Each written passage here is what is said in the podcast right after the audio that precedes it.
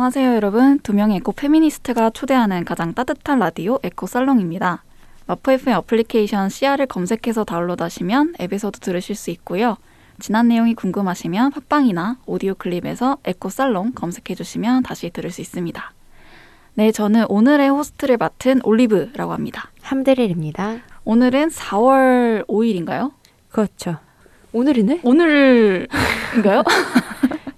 부끄럽네요. 에코살롱을 녹음하면서. 원래 정식 식목일이 4월이긴 한데 요새 이제 음. 과학자들에 따르면은 이제 기후 위기로 인한 그런 변화 때문에 식목일을 점점 앞당겨야 된다라는 목소리가 좀 나오고 있어요. 음. 그러니까 그만큼 좀 이상 기후도 좀 많아지고 있고 그렇죠. 저도 이번 봄이 너무 빨리 오지 않았나? 그래서 어느덧 완연한 기후 위기다 이러고 말하고 다니는데 음. 참 따뜻하면서도 마냥 좀 행복하기엔 좀 씁쓸한 요즘인 것 같습니다. 저도 올리버 말 들으니까 최근에 기상청 보고서인가 거기서 본 내용인데 확실히 그게 느낌뿐만 아니라 실제로 음. 데이터상으로도 한마디로 더운 날이 더 길어지는 현상, 음. 이상 기온 현상이 정말 작년에 이례 없이 맞아요. 1970년대 이래로 이런 날이 없을 정도로 음, 찾아왔다고 해요. 그러니까 지금 저희가 몸으로 느끼는 게 실제로도 과학적으로도 어. 지금 증명된 사실인 거죠. 저는 저의 어떤 개인사를 말씀드리자면은 저는 염색을 했습니다. 아, 염색 색깔이 은색으로 하시는 것 같은데 네, 너무 진짜 잘 어울려요. 여러분 갈치 아시죠? 갈치 갈치 비닐 색깔이 됐습니다. 저 머리가. 어, 어, 그렇게 생각하면 또 그렇게 보이는데 그렇게 안 하- 하시기 전에 진짜 음. 색깔이 저는 두피가 워낙 약해서 아, 탈색을 하면 안 되거든요. 아 그래요? 네, 그렇다 보니까 탈색하는 사람들 보면 너무 부러워요, 한편으로는. 아, 어쩌다가 탈색을 하신 거예요? 아 제가 올해 초에 좀 많이 울적했거든요. 응, 응. 근데 물론 머리를 한다고 사람의 어떤 환경이나 기분이 확 바뀌는 건 아닙니다. 그거는 뭐 순간적으로만 조금 기분이 좋아지는 거지. 근데 어쨌든 뭔가 변화를 주고 싶은 거예요. 음, 그냥 맞아. 뭔가 스타일로든 뭔가 환경으로든. 그래서 방도 조금 확 정리하고 머리도 하고 그랬죠. 음, 근데 확실히 또 본인은 어떨지 모르겠지만 보는 저로서는 굉장히 파격적인 변화거든요. 음. 이게 또 주변 사람한테 미치는 영향도 있을 것 같아요. 아. 약간 저는 딱 드릴쌤 오랜만에 뵙는데 음. 되게 머리 색깔부터 밝으니까 음. 전체적으로 되게 밝아 보이고 봄이랑 어. 되게 잘 어울리는 잘 어울려요. 생기 있어 보이는 느낌? 원래 아수라 백작처럼 반만 하려고 했거든요. 반만 은갈치 색깔로 하려고 했는데 진짜로? 음, 그럼요. 하려고 했는데 이제 자제했습니다. 아 너무 웃겨. 반 은갈치 한 것도 좀 보고 싶긴 하네요. 아, 다음에는 반쪽짜리로 진짜로? 반반 색깔로 해볼게요. 아 너무 부럽습니다. 이 음. 두피 안 좋은 저로서는 너무 부러운 소식이고 저희가 이번에 저희 서로가 책을 또 선정을 했어요. 음, 원래 이제 저희 에코살롱이 또 음. 문화 콘텐츠로 환경을 좀 바라보는 음. 그런 정체성이 있기 때문에 네. 어떤 콘텐츠를 좀 선정했을지 궁금했는데 음. 서로가 나란히 책 한 권씩을 선정했는데 음. 좀 이례적이지 않나 싶은 생각도 들고 오늘 그래도 좀 많이 기대가 됩니다. 그래서 오늘 저의 주제가 사실은 없음 이거든요. 없음. 네, 근데 없음이 좀 제가 이제 원래는 드리쌤한테 주제를 없음의 미학이라고 말씀드렸었는데 음. 좀 조사하다 보니까 없음이 꼭 아름답진 않을 것 같다. 어. 라고 생각해서 없음의 양면성이라고 주제를 바꿨어요. 어. 그래서 오늘 청취자 여러분들도 아이코살롱 방송 들으면서 없다는 게 뭔 뜻이지? 약간 음. 이런 생각을 좀 같이 궁금증을 가져보면서 좀 시작해 보면 좋을 것 같습니다. 그래서 오늘 저희가 갖고 온 에코슬로우 뉴스도 없음과 좀 관련이 있는 뉴스예요. 그래서 자연스럽게 조금은 늦었지만 꼭 한 번은 짚고 넘어가야 할 환경 뉴스를 공유한 시간 에코슬로우 뉴스 코너 시작하겠습니다. 네, 오늘 올리브가 들고 온 뉴스는 벌꿀 집단 폐사 사건 소식입니다. 사실 이거는 3월 초부터 꾸준히 전국적으로 발생하면서 약 60억 마리의 꿀벌이 사라졌다는 소식을 제가 가지고 왔습니다. 60억 마리라고 하면 감, 음. 가늠이 되실까요? 65마리면은 야. 정말 그러니까. 어느 정도일까요? 크기가? 이 꿀벌이 사실은 집단으로 이렇게 사라지거나 폐사하는 이유는 아직까지 과학계에서는 정확하게 밝혀지지 않았대요. 이게 사실 더 어. 충격, 충격적이지 않아요? 그러니까 이 21세기에 기술도 많이 발달하고 모르는 게 없을 것 같은데 과학이 밝혀내지 못한 문제들이 음. 많아요. 특히 이 꿀벌이 참 농사나 이런 부분에 있어서 굉장히 필수적인데 연구가 아직 안 이루어졌다는 게 조금 신기합니다. 근데 그럴 음. 수밖에 없는 게 굉장히 복합적인 그런 요인들이 작용했더라고요. 음. 그래서 어떤 과학자의 경우에는 살충제 때문이다. 라고 음. 하면서 네오니코티노이드라는 계열의 살충제가 꿀벌에게 심각한 위협이 된다고 알려져 있는데요. 음. 이미 뭐 유럽 연합이나 미국에서는 이런 농업에 이런 살충제를 사용하지 않도록 좀 음. 얘기를 했지만 한국에서는 아직까지도 이런 살충제가 빈번하게 사용되고 있다고 해요. 음. 그래서 이런 문제에도 있을 수 있다. 이런 얘기도 있고요. 어, 이제 화학 약품을 쓰게 되다 보면 꿀벌의 신체 면역 체계가 붕괴돼서 이 집으로 돌아오는 길을 잃거나 이제 질병에 취약하게 돼서 이제 집단 폐사의 가능성이 있다라는 분석이 있었죠. 음. 두 번째는 기후 변화 인데요. 뭐 예를 들면 이미 저희가 지금 봄이라고 느껴지지만 사실 아침 저녁으로 일교차가 굉장히 심해요. 음. 그래서 얘네들이 어 겨울 끝났다 봄이다라고 해서 나왔는데 음. 이제 저녁이 너무 춥다 보니까 이 친구들이 이제 날개가 얼거나 음. 그렇다 보니까 이제 동사해서 주- 음. 집단으로 폐사하는 경우도 있습니다. 어이구. 음. 네. 그리고 세 번째 주장으로는 이 도시의 어떤 그런 종다양성이 굉장히 부족해서 음. 꽃이나 열매가 꿀벌이 쉽게 꿀을 채집하기 어려운 그런 획일화된 종이 너무 이제 다양성이 음. 부족해서 꿀벌들이 활동하기 쉽지 않다라는 분석도 나오고 있어요. 사실 도시 같은 경우에는 나무도 굉장히 이렇게 획일적으로 나열되어 있고 또 도시에서 꿀벌을 못 본 지 좀 오래됐다고 저는 느끼거든요. 음. 그러다가 이제 아주 우거진 숲을 가면은 그나마 이제 꿀벌이 보일 정도인데 음. 그만큼 꿀벌도 나름의 사회를 이루는 집단적인 동물이고 음. 또 나름의 취향이 있고 굉장히 까다로운 동물이에요. 그렇다 음. 보니까 자기가 원하는 그리고 자기가 이제 꿀을 수집하고 싶은 그런 식물들이 있을 텐데 도시의 경우에는 그런 꿀벌들의 어떤 생활 환경에 적합하지 않다는 거죠. 음. 그래서 이렇게 정말 다양한 복합적인 영향으로 꿀벌의 이제 생태계가 제대로 순환되지 않아서 이런 집단 폐사 사건도 발생하고 있는데요. 음. 근데 꿀벌이 왜 그렇게 중요한 거냐, 왜 이렇게 음, 뉴스에 음, 나오는 음. 거냐, 또 궁금해하시는 분들이 있을 수 있어요. 꿀벌이 없으면 뭔가 일단 식물에게 크게 영향이 갈 것 같아요. 어, 맞아요. 왜냐면은 이제 옮겨주는 작업을 하잖아요. 어, 꽃가루를. 맞아요. 그래서 음. 식물 단위에서부터 뭔가 이게 문제가 생길 거고 그 식물을 먹고 자라는 뭔가 박테리아, 음. 그 식물 아래에 있는 어떤 박테리아나 혹은 그 식물을 먹고 자라는 어떤 동물들이나 뭐 이런 거에 다 영향을 주지 맞아요, 않을까 맞아요. 싶어요. 음. 어, 맞아요, 맞아요. 음. 저도 어렸을 때 과학 시간에 아주 기본적으로 배웠던 게 꿀벌은 음. 그 꽃의 수정에 도움을 주는 음. 생물이다라는 거 아주 세뇌 음. 받아가지고 이건 좀 알고 있는데 이 벌의 수정에 의존하는 식물들이 여전히 엄청 많고요. 또 음. 한국의 그 과수원 이런 농가들은 거의 이런 과일 생산할 때 꿀벌을 활용한다고 해요. 음. 그래서 꿀벌이 없으면 인간이 손으로 직접 수정을 해야 되는데 음. 최근에는 이제 코로나 때문에 일손 구하는 것도 쉽지 않고 또 인간이 이 직접 수정을 하려면 3시간 정도 걸리는데 꿀벌은 음. 이거를 금방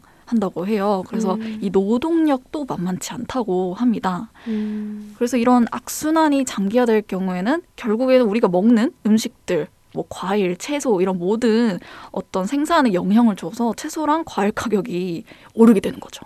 음. 결국 꿀벌이 사라지면 우리의 물가가 오른다는 말입니다. 음. 음. 그래서 이 꿀벌에 엄청난 관심을 가져야 하는 이런 좀 중요한 이유가 있는 거죠. 음. 그래서 오늘 저 올리브가 가져온 뉴스는 꿀벌의 없음에 대해서 상상하고 조금 이런 경각심을 가질 수 있었으면 음. 하는 바람으로 준비해봤습니다. 이 이야기를 들으니까 이 살충제라는 거가의 의미에 대해서도 좀 깊이 생각을 어. 하게 돼요. 살충제가 결국 무언가를 배제시키는 방식으로 그죠? 이제 벌레를 그러니까 그 벌레에 대해서 해충, 해충과 익충으로 나누고 그걸 어떤 그걸 어, 어, 어 떻게 보면 생태계에 대해서 배제하기 위해서 음. 제거하기 위해서 살충제를 투여하고 맞아요. 그 과정에서 그 벌레뿐만 아니라 상관없는 다양한 어떤 벌레들도 같이 죽고 맞아요. 그 과정에서는 그 회충이라고 우리가 정의하는 벌레가 생태계에서 얼마나 복잡한 관계성을 맺고 있는지에 대해서는 배려되지 않는 음. 그 여러 가지를 보면서 이게 너무 우리 사회의 모습 같다는 생각도 되게 많이 들었어요. 음. 예를 들면은 지금도 사실 대부분의 회사들은 좀 보수적이잖아요. 네. 거기서 예를 들어서 조금 스타일이 다르거나 조금 퉁퉁 튀거나 약간 이런 사람이 좀 들어갔을 때 그 사람을 약간 배제시키고 조금 이 사람 이 조직과 맞지 않아 라고 이야기하는 그런 방식이라던가 음. 한국 사회의 보수적인 조직에서 있는 그런 방식이라던가 이번 코로나 백신 때도 음. 그 백신 패스가 일종의 저는 살충제랑 비슷한 의미라고 보거든요. 음. 배제시키는 거죠. 음, 음, 음. 어떻게 보면은 병균을 가질 수 있는 인자, 병균을 가질 수 있는 사람들을 어떤 우리의 공간에서 배제시키는 거고 음. 예를 들어 정신과 환자들 같은 경우도 사실 어떤 음. 우리 카페나 이런 환경 우리 어떤 문화 공간 속에 많이 보이지 않잖아요. 사실 다 집에 있고 배제시키고 이런 어떤 그 문명 소위 말하는 문명 도시 문명과 어울리지 않는 그런 존재를 이렇게 배제시키고 제외시키는 방식이 수없이 많이 이루어졌고 이루어져 왔고 그것 중에 하나가 살충제라는 생각이 좀 음. 들었어요. 맞아요. 음. 설충제만큼 인간 중심적인 음. 발명품, 발명품이라 해야 되나 그런 물건이 없죠. 음. 자연스럽게 우리 다음 방송에서 얘기할 어떤 음. 침묵의 봄을 되게 좀 잘 좀. 흥미를 유도한 드리스의 의견이었는데요. 그 다음 방송도 여러분 어, 놓치지 마시고요. 올리브가 준비한 에코슬로우 뉴스 마무리하도록 하겠습니다. 잠시 쉬었다가 에코슬로우 덕질 방송 시작해 보도록 할게요. 여러분은 지금 100.7MHz 마포 FM 에코살롱을 듣고 계십니다. 에코살롱 덕질 방송 1부 허심탄회 솔직 토크 코너 시작해 보도록 하겠습니다. 오늘 올리브가 가지고 온 키워드는 아까 말씀드렸다시피 없음의 양면성입니다. 아, 없음이란 무엇인가? 그러니까 말 그대로 뭐 없다겠죠. 그럼 음. 없다는 게 양면성이 있다고? 음. 좋은 점도 있고 나쁜 점도 있다는 뜻인가? 라고 생각하실 수 있는데요. 어, 그게 맞습니다. 그렇게 생각하셔도 되고요. 오늘 이제 제가 없음에 대해서 좀 얘기하려고 했던 거는 원래는 이제 2부에서 말씀드릴 어떤 한 권, 책 한 권을 읽고 나서 없음이 되게 어, 재밌다라는 생각이 들어서 이제 주제를 선정했던 거예요. 그책 음. 이름이 세계 시민을 위한 없는 나라 지리 이야기라는 어. 책입니다. 그래서 이제 2부에서 자세히 책에 대해서 설명해 드릴 거고요. 그래서 그 책을 읽고 나서 아, 없어도 잘 사는 경우가 있고 음, 없어서 조금 힘든 경우도 있었고 음. 근데 어쨌든 없어도 잘 산다면 어, 있어서 다행인 게 있고 없어졌으면 좋겠다 싶은 것들도 있을 것 같고 음. 좀 이런저런 생각할 수 있게 되더라고요. 음. 그래서 오늘은 무언가를 더 하려거나 무언가를 해야 한다거나 보다는 무언가를 줄이거나 축소하거나 음. 없애는 방향으로 한번 생각해 보면 재밌겠다. 이런 생각도 들어서 없음을 좀 주제로 가져봤습니다. 두 명의 호스트의 의견이 좀 궁금했던 거는 음. 나를 위해 혹은 지구를 위해 더하기가 아닌 빼는 것들이 있는가? 이런 질문을 묻고 싶었어요. 저 같은 경우에는 이제 책을 좀 많이 사는데 한 달에 책만 한 20만 원을 쓰는 것 어. 같아요. 그래서 아 음. 너무 많이 쓴다라는 음. 생각이 들어서 음. 조금 이제 나의 경제적인 안정과 또 지구를 위해서도 음. 책 사는 그 권수를 뭐 다섯 권 살 때 한 권을 빼고 산다든지 그러면 음. 그 대신 도서관을 이용한다든지 음. 이런 식으로 좀 저한테는 나름의 빼기 활동이 생겼어요. 음. 드리스는 혹시 이 질문을 듣고 떠오른 자신의 빼기 활동이 있으신가요? 이거는 아직 제가 잘 못하는 근데 하고 싶은 그런 건데 나를 빼는 것, 나, 나를 빼는 것. 어, myself. 음, 맛있어요. 오, 그 나를 뺀다는 게 뭐 나의 주관이 없고 나의 뭐 생각이 없고 그런 느낌의 나를 뺀다는 게 아니라 다른 사람하고 관계를 할 때 자꾸 내 중심적으로 생각하게 되는. 어, 버릇. 맞아요, 맞아요. 그게 참 쉽지 않은 것 같아요. 아, 진짜, 음. 맞아, 맞아. 그러니까 예를 들면은 이제 특히 가까운 관계에서 그게 쉽지가 않은데 음. 어 나였으면 저랬을 텐데 혹은 에, 그런 식으로 자꾸 나 입장에서 상대방한테 얘기를 해주게 한, 하려고 하는 버릇을 좀 자제하는 거. 음, 음, 음. 그런 거 좀 그런 건 것 같아요. 어, 조언해주지 않는다 함부로 어. 누군가에게 조언해줄 수 있는 사람 사실 없다고 생각이 요새는 많이 들더라고요. 그러니까 일하는 시간 혹은 뭔가 그것도 비슷한 것 같아요. 자꾸 나를 위해서 많이 썼던 시간을 조금 약간을 비우고 그거를 조금 더 관계에 쓰려고 하는 게 요새 좀 있, 음, 음, 있는 것 음. 같아요. 옛날보다. 음. 이, 이, 왜냐하면 저는 사실 한 몇 달간 사람을 안 만나도 되게 행복한 사람이거든요. 음. 근데 좀 주변에 저랑 굉장히 친밀하게 관계를 맺, 맺었던 사람 중에 좀 섭섭해하는 사람들도 있더라고요. 음. 그것도 좀 그런 것 같아요. 나 중심적으로 어? 왜? 왜 그렇게 우리 좀 떨어져 있어도 서로 이어, 연결돼 있는 거너 알잖아. 나도 알잖아. 우리 친구잖아. 근데 상대방 입장에서는 아닐 수 있다는 거. 그치 맞아요. 신경을 좀 써줘야 된다는 거. 어떤 사- 어. 그런 거를 좀 더 배우는 것 같아. 나를 어. 뺀다. 응, 약간 그런 거. 음. 확실히 뭔가를 빼는 순간 뭔가를 더할 여유가 생기는 거는 좀 있는 것 같아요. 음. 저는 저번 방송에 드리쌤이 지금 여기 집중하자는 음. 그 방송을 그 실패하 실패했잖아요. 아니 근데 저는 그게 너무 너무 저한테는 숙제였어요. 어. 저는 그 방송에서도 되게 이 말의 뜻을 이해하려고 노력했고 어. 이제 끝나고 집에 갈 때도 친구한테 전화해서 응. 너한테 지금 여기는 뭐야 이렇게 물어보면서 이 말의 뜻을 나 스스로 아. 굉장히 곱씹어 봤거든요. 아, 근데 저한테 그, 그 결론이 그거였어요. 그러니까 저는 고민을 진짜 많이 하거든요. 그러니까 음. 고민하는 시간 때문에 음. 뭔가 행동하는 걸 많이 못해요. 쓸데없는 잡념들, 음. 이런 것들이 정말 많아서 음. 그것이 저를 좀 우울하게 만들 때가 많았거든요. 음. 근데 그건 어떻게 보면 미래에 대한 고민 이잖아요. 그러니까 음. 아직 일어나지 않은 거고 일어날 일이 아닌 것들마저도 제가 음. 생각을 하- 하더라고요. 음. 그래서 그때 이제 드리쌤이 지금 여기를 자꾸 새내면서 오케이. 그러니까 드리쌤이 말씀하시는 뜻인지는 모르겠지만 어 지금 여기 오케이. 지금 여기로 돌아와 이러면서 음. 고민하는 시간을 빼기.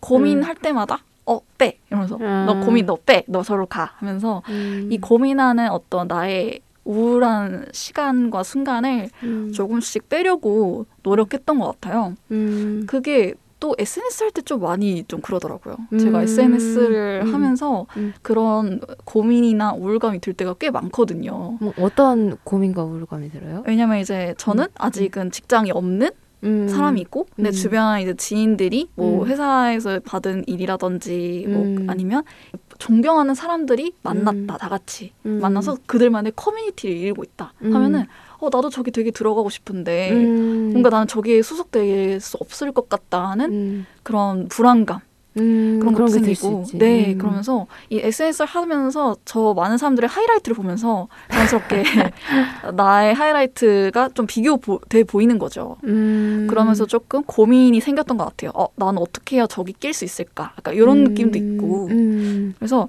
이런 SNS 하는 시간도 자연스럽게 좀 줄게 되는 음. 게 있더라고요, 확실히. 음. 좀 그런 것 같아요.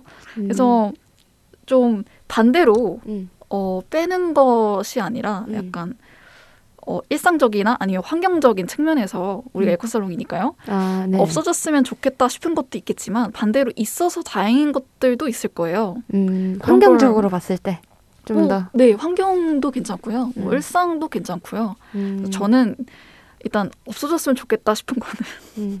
대형 커피 프랜차이즈에서 시즌마다 진행하는 굿즈 MD 이벤트. 어, 이거는 얼마나 음. 없어졌으면 좋겠냐면 음. 정말 이것 때문에 일단 쓰레기 생기죠. 음. 그리고 쓸데없이 텀블러 선물을 너무 많이 받죠. 음. 그리고 마치 이 텀블러가 친환경인 느낌을 주게 하면서 사람들에게 어떠한 합리성을 주게 하죠. 음. 그리고 노동하시는 분들의 음. 그런 노동권 착취 문제도 생기죠. 음. 이런 너무 많아요. 이런 문제들이 너무 많이 생기다 보니까 음. 저는 없어졌으면 좋겠다. 음. 이런 제도는 이런 순간 음. 우리가 되게 자주 마주하는 순간이잖아요. 음. 그래서 이런 게 없었으면 좋겠어요. 반대로 있어서 다행인 것들은 음. 사실 좀 세상을 긍정적으로 바라보면 너무 많더라고요. 뭐 도서관 있어서 너무 좋고 음. 있어서 다행이다. 음. 어, 문명이 아무리 어 발달하고 소외돼도 항상 열려 있는 저 도서관의 문은 너무 좋다. 그러니까 이런 음. 것도 있고 음. 또 지하철에서 이제 비기슈 잡지 들고 계시는 분도 어 있어서 좋다. 있어서 다행이다. 그리고 음. 그 잡지를 사는 사람들 음. 있어서 다행이다. 음. 좋다. 이런 좀 소소한 것들에서 저는 음. 그런 일희일비를 느끼는 것 같기도 하고요. 네. 드리쌤은 좀 어떠세요? 어, 가만 들어보면 아, 저의 저의 얘기를 하기 전에 올리브는 항상 세상에 대해서 되게 많이 열려 있는 사람인 것 같아. 어. 항상 다양한 자극과 다양한 사람들의 이야기와 아마 그래서 생각도 많아지고 우울해지기가 쉬운 것 같아. 음. 왜냐면 항상 열려 있으니까. 음, 근데 그게 참 좋은 점인 것 같아요. 마음껏 상처도 받고 음. 마음껏 느끼고 참 그 올리브의 좋은 점이다. 갑자기 들으면서 좀 생각이 들었네. 올리브는 음. 본인이 너무 생각이 많다고 아이고, 고민하는 것 같지만 아마 그럴 수 있기 때문에 더 많은 거 느끼고 상처받는 사람 아닐까. 어, 맞아. 느끼는 거 진짜 거의 뭐요 네. 모든 감각으로 느껴 다 들어와 1분 1초 허투루 안 느끼는 것들이 없어요 지나가는 사람들 눈빛마저 난 느낄 수 있어 그러니까 아저 같은 경우는 아무래도 빠졌으면 하는 거는 요새는 좀 플라스틱 음. 제로 웨이스에 관심 많으니까 그거는 뭐 안 얘기해도 이거 듣는 분들은 다 공감을 하실 거고 좀 한, 세상을 위해서 있었으면 좋겠다라고 생각하는 거는 뭐랄까 좀 기다림 어. 그런 게 좀 필요하지 않나 싶어요. 이거 이것도 또 약간 내적인 거네. 이렇게 물품적인 거는 좀 안 떠오르고 저는 항상 이렇게 뭔가 이렇게 추상적인 단어가 많이 떠오르는데 음, 음, 음. 기다림이 많이 필요하지 않나 싶어요. 음. 우리는 항상 너무 급한 것 같아. 사람을 대할 때도 혹은 뭐 일을 대할 때도 음. 혹은 뭔가 어떤 변화를 어떤 사회적인 변화를 기다릴 때도 음. 근데 다양성은 기본적으로 느릴 수밖에 없잖아요. 맞아요 다양한 것을 고려하고 다양한 거에 생각을 한번 그 사람 입장에서 생각해 보기 때문에 느려지는 수밖에 없는 거고 음. 다- 그래서 다양한 집단은 느려질 수밖에 없기 때문에 이제 우리 이 의식적 우리는 누군가를 좀 기다리는 습관을 들여야 되지 않을까 이런 생각이 들었습니다. 그게 지구를 위해서도 나중에 세상이 잘 변할 수 있는 길인 것 같아요. 음. 변화를 기- 인내하고 기다리는 능력. 음. 지금 내 눈앞에는 좀 막막해 보일지라도 음. 근데 나중에 세상을 바꿀 수 있다고 생각해요. 음. 기다림 너무 중요한 키워드인 것 같아요. 음, 사회를 사회 신뢰 회복에 있어서도 기다림은 진짜 중요한 것 같아요. 음. 음, 우리가 누군가를 기다려주지 않으면 정말 뭐 그런 거 정말 사소한 거 있잖아요. 막 횡단보도에서 음. 노인분이 빨간불이 돼도 아직 건너고 있어. 음. 자동차들이 기다려 주잖아요. 그러니까 그런 거. 어 근데 드리쌤의 그 시선도 진짜 확실히 재밌는 것 같아요. 올리브는 약간 물질적인 걸 봤다면 드리쌤의 내면의 것을 보- 봤구만요. 어 아니야 아니야 올리브의 시선도 너무 좋았어. 아 그죠 그죠. 음. 그래서 약간 케미스트리가 나는 거죠. 발음 봐. 네. 그래서 저희가 음. 업슴에 대한 좀 개인적인 이야기, 생각들을 주고받아 봤는데요. 그렇다면 입으로 넘어가 보려고 합니다. 잠시 쉬었다가 다음 이야기 이어가 보도록 할게요. 여러분은 지금 100.7MHz 마포 FM 에코 살롱을 듣고 계십니다. 2부 올리브의 피코너 시작해 보도록 할게요. 아까 1부에서 말씀드렸던 것처럼 제가 오늘 선정한 콘텐츠는 세계 시민을 위한 없는 나라 지리 이야기라는 책입니다. 출판사는 롤러코스터이고요. 이게 어떤 책이냐면 이제 일곱 명의 지리 선생님이 어, 역발상으로 아까 어, 보통의 지리 교과서에는 뭐 어떤 게 있고 뭐 어- 어떤 나라의 석유가 있고 이런 것들 가르치잖아요. 근데 이제 발상을 전환해서 이 없는 것으로 한번 지리를 교양서를 써보자 해가지고 있는 것이 아닌 없는 것으로 세계를 보자는 그런 의미에서 눈이 없는 나라, 바다가 없는 나라, 뭐 갯벌이 없는 나라, 전쟁이 없는 나라, 또 현금이 없는 나라 이렇게 다양한 그 없는 나라들을 소개하는 그런 교양서라고 볼 수 있습니다. 음. 그래서 이 되게 재밌는 문장이 있어요. 이 머리말 중에서 음. 어, 이런 말을 합니다. 우리는 보통 한 나라에 있는 것만 조명하며 그 나라에 대해 잘 알고 있다고 생각합니다. 음. 그러나 이는 동전의 한 면만 보고 보면서 동전 전체를 알고 있다고 생각하는 것과 같습니다. 동전의 한 면인 있는 것과 함께 다른 면인 없는 것도 살펴봐야 동전을 제대로 할 수 있습니다. 음. 즉, 한 나라를 바라볼 때는 있는 것과 없는 것을 함께 보아야 그 나라를 오롯이 이해할 수 있습니다. 음. 라고 하더라고요. 어, 되게 머리 말부터 이 책의 주제를 정확하게 담고 있어요. 음. 그래서 이 목차를 이제 보면은 정말 다양한 없는 나라를 소개해요. 그래서 어. 태어나 보니 없었다. 그래도 잘 살아가는 나라들. 뭐 이런 것도 있고요. 음. 그리고 불편할 것 같지만 그 없음이 불편할 것 같은데 뭐 예를 들면 공항이 없다, 열차가 없다, 되게 음. 불편할 것 같잖아요. 음. 근데 이유가 있는 그런 나라를 사례로 엮어낸 것도 있고요. 또 없는 역사, 예를 음. 들면 세계 절반의 그런 승인이 없는 나라와 같이 어. 없는 역사를 가진, 그러니까 음. 어떻게 보면 세계가 인정하지 않는 역사를 가진 음. 그런 나라도 있고 음. 있을 것 같은데 없는. 만약 예를 들면 음. 이탈리아에 스타벅스가 없다. 있을 것 같은데 없어.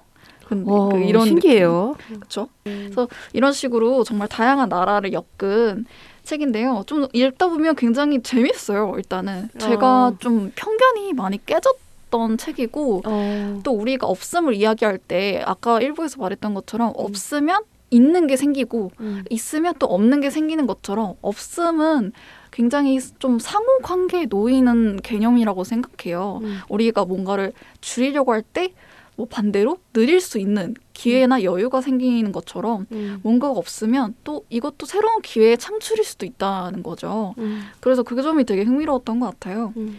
그래서 드- 드리스는 이 책에 뭔가 아까 말씀하셨죠 전쟁이 없는 나라. 어, 왜 그게 좀 재밌어 보였어요?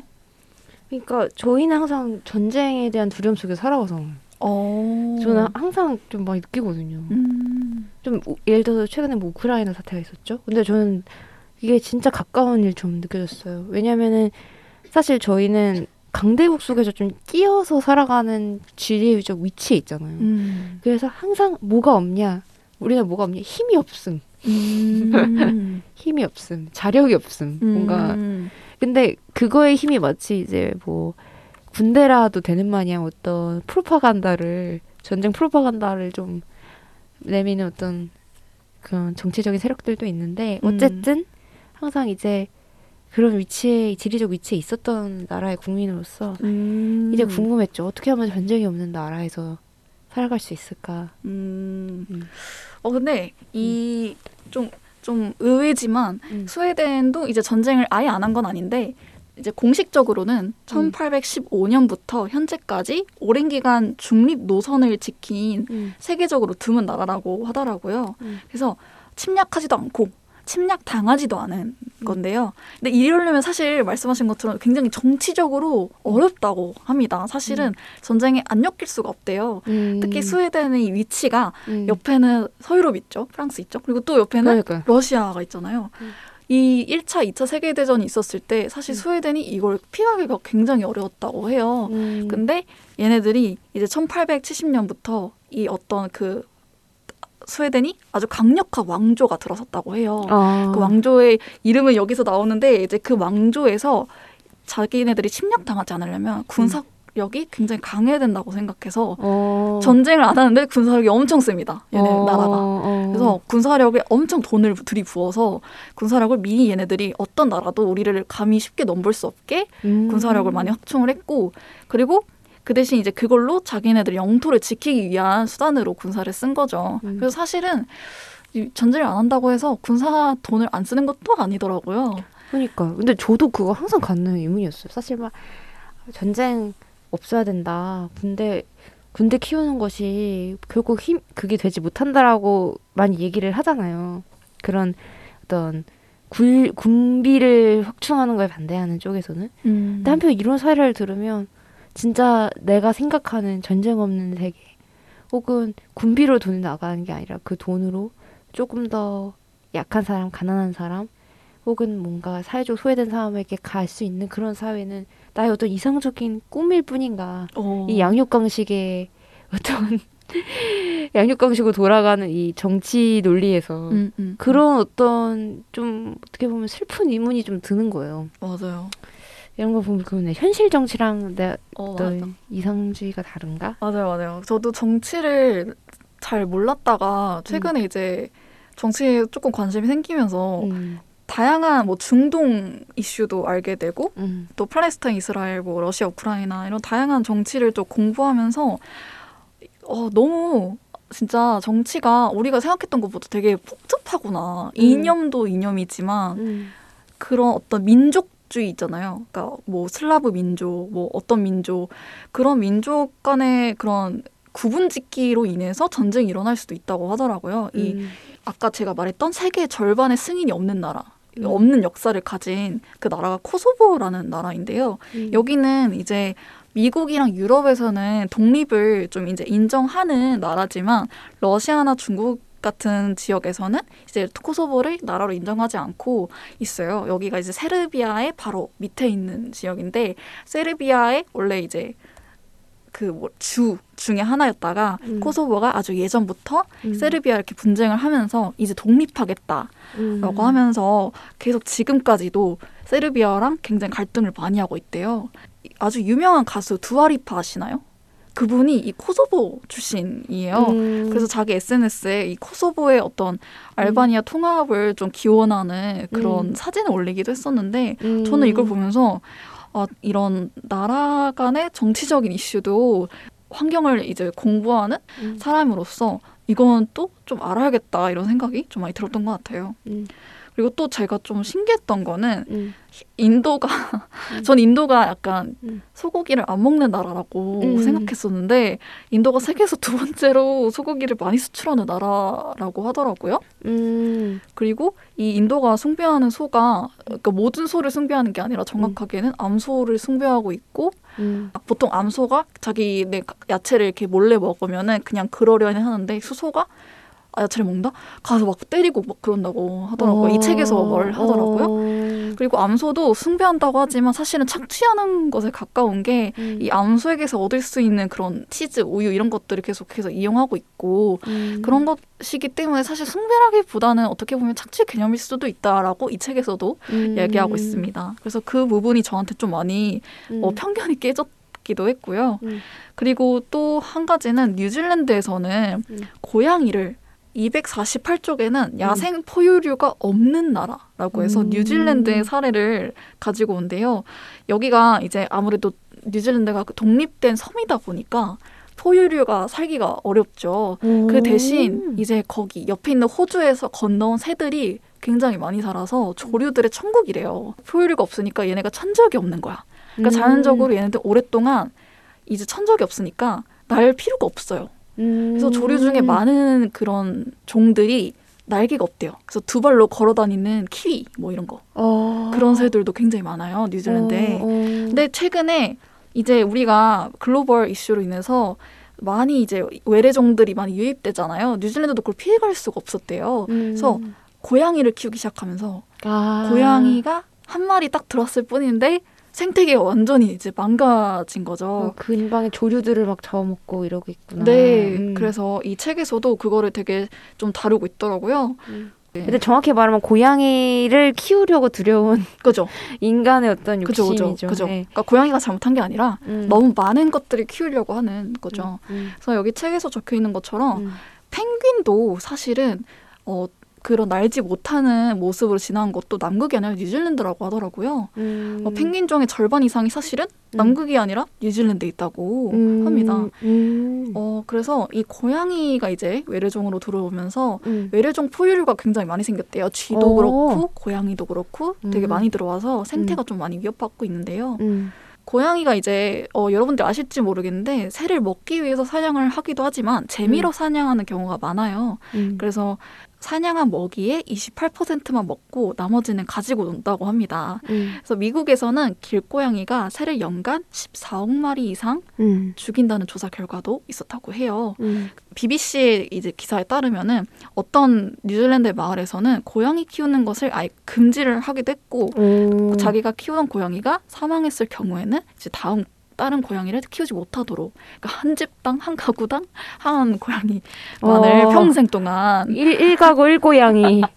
이야. 키울 수 아. 있게 했다고 합니다. 그러니까 무조건 중성화는 해야 되는. 그죠. 거고. 근데 음. 뭔지 알 것 같기는 해요. 그러니까 고양이가 문제가 아니라 이 고양이를 비롯한 다양한 어떤 동물들을 소유하려는 소유하려는 욕망. 어, 그런 욕망들이 있기 때문에 음. 저희가 타이거 킹에서 이미 그 사례를 보지 않았습니까? 음. 그래서 이런 사례, 이런 극단적인 사례도 나오고 있구나 음. 이런 생각이 좀 들었던 것 같아요. 음. 그래서 여러 이 청취자분들 들어보시니까 좀 어떠신지 모르겠어요. 이게 저는 이 책 되게 재미있게 읽었거든요. 음. 어떠셨어요, 드리쌤? 저는 음, 이 고양이 얘기 되게 흥미롭네요. 그렇죠. 어, 너무 흥미롭고, 그러니까 이런 거 보면은 진짜 약간 우리가 우리 주변에 고양이는 조금 오히려 좋은 역할을 많이 해주는 동물이잖아요. 음. 음, 약간 고양이가 있음으로써 뭐 쥐라던가 뭐 어쨌든 벌레라던가 그런 좀 우- 어떻게 보면 인간이랑 좀 공존하게끔 우리 한국에서는 좀 더 많이 잘 진화된 음. 동물인 것 같아요 고양이는. 근데 이게 또 다른 공간에 가면은 좀 생태계를 좀 파괴하는 부분도 있을 수도 음, 있고. 음, 음, 그래서 뭐 약간 어떤 현상을 좀 이렇게 어떤 지리적인 위치만 바뀌었을 뿐인데 달라지는구나. 음, 맞아요. 네, 너무 이런 게 좀 신기했고. 그렇게 치면은 이동하면서 어디 외래종을 들, 들여왔다던가 뭐 그래야 문제지. 그 외래종이 사실 그 원래 있었던 곳에 있으면은 그냥 그 생태계 일부잖아요. 맞아요. 그거조차 참 인간의 시선이구나. 음. 인간- 외래종이라고 말하는 것도 사실은 어떻게 굉장히 인간 중심적인 음. 사고 방식인 거죠. 응, 그러니까 잘 맞아요. 살고 있던 애들 자- 데려온 건데. 맞아요. 음, 오늘 제가 이 책을 추천하면서 음. 진짜 우리가 몰랐던 인도의 이야기, 또 음. 뉴질랜드의 이야기, 코소보의 이야기 이렇게 해서 나눠봤는데요. 음. 사실 진짜 환경 문제 공부하면서 내가 몰랐던 사실을 알게 된 순간이 이 전 세계 케이스를 알게 될 때인데요. 다양한 이야기를 들어보면서 음. 내 기후 서사를 확장시켜 나가는 것도 음. 요즘엔 되게 중요하다는 생각이 들었어요. 음, 음. 그래서 이런 다양한 지리적인 교양을 한번 음, 청취자 여러분 들도 한번 네, 추천드리고 싶어서 오늘 세계 시민을 위한 없는 나라 지리 이야기로 나눠봤습니다. 너무 재밌었습니다.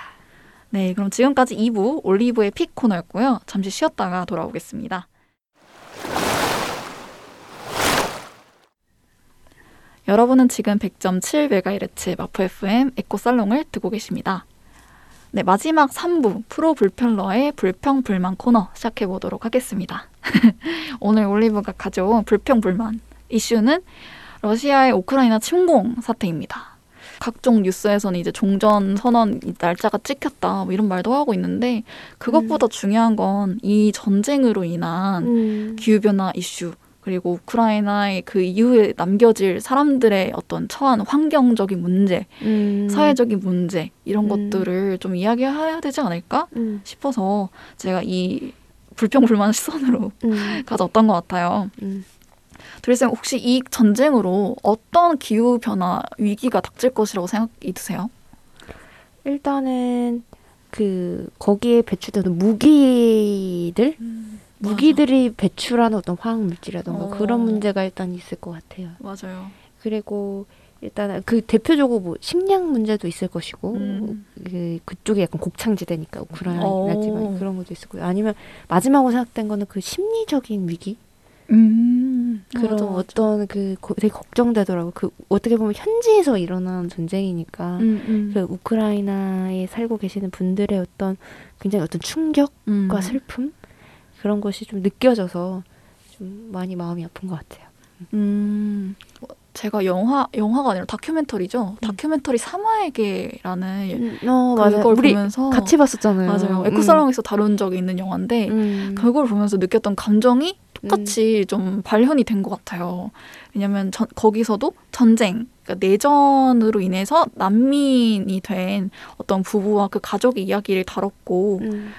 어, 이번 이 전쟁을 보면서도 음. 러시아 우크라이나 사태를 보면서도 거기에 이- 살고 있는 당사자들의 그 마음을 우리가 감히 헤아려 볼 수 없을 만큼 정말 절박하고 음. 긴장되겠다는 생각에 음. 정말 심리적 위기가 가장 절정이지 않을까 싶어요. 언제 떨어질지 모르잖아요, 우리 집에. 음.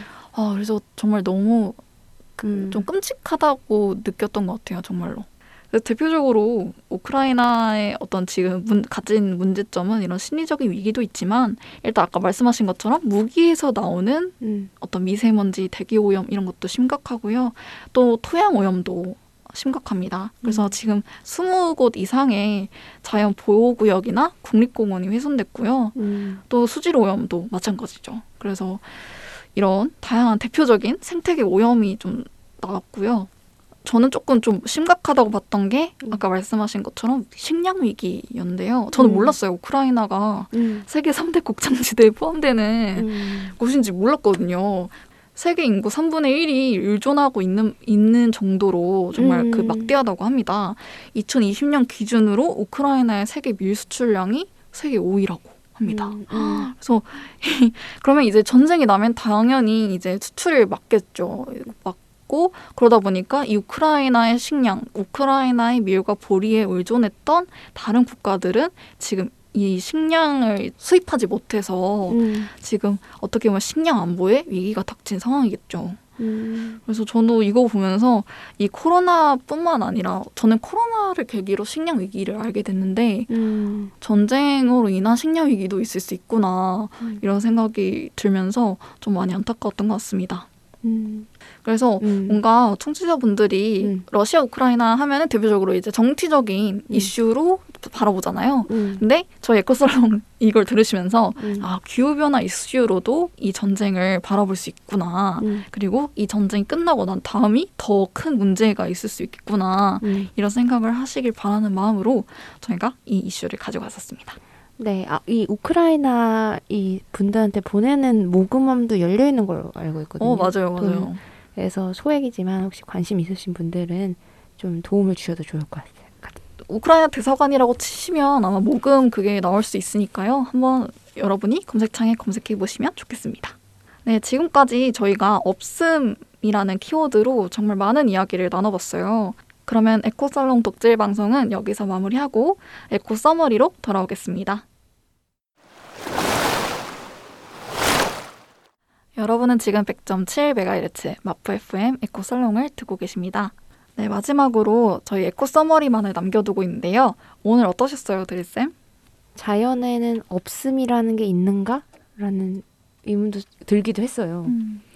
사실 제가 플라스틱 얘기했잖아요, 아까. 그걸 음. 없음이라고 말을 했긴 했지만 사실 플라스틱이라는 물질 자체보다는 그걸 대량 생산하고 어떻게 보면은 거기 그거를 어떻게 무방비하게 사용하고 하는 이 현대 사회의 어떤 근본적인 사실 문제가 있다고 들고 사실 존재하는 것은 그저 존재할 뿐이다라는 생각도 사실 들거든요. 음. 어떤 것도 버려지지 않는 없음이 없음이 아닌 그냥 그저 존재하는 아 좀 어려운 말인데 어쨌든 그런 사회가 됐으면 좋겠다라는 생각이 조금 들기도 했습니다. 네. 어, 저는 더하기가 어렵다면 빼는 건 어떨까요? 라는 음. 문장으로 마무리를 하고 싶어요. 사실 우리가 뭔가 환경을 위해서 뭔가를 더 해야 된다고 느끼기도 하고 뭔가 더 할 수 있는 게 없을까 이런 걸 많이 찾는데요. 우리가 갖고 있는 습관들 중에 뺄 만한 것들이 분명히 있더라고요.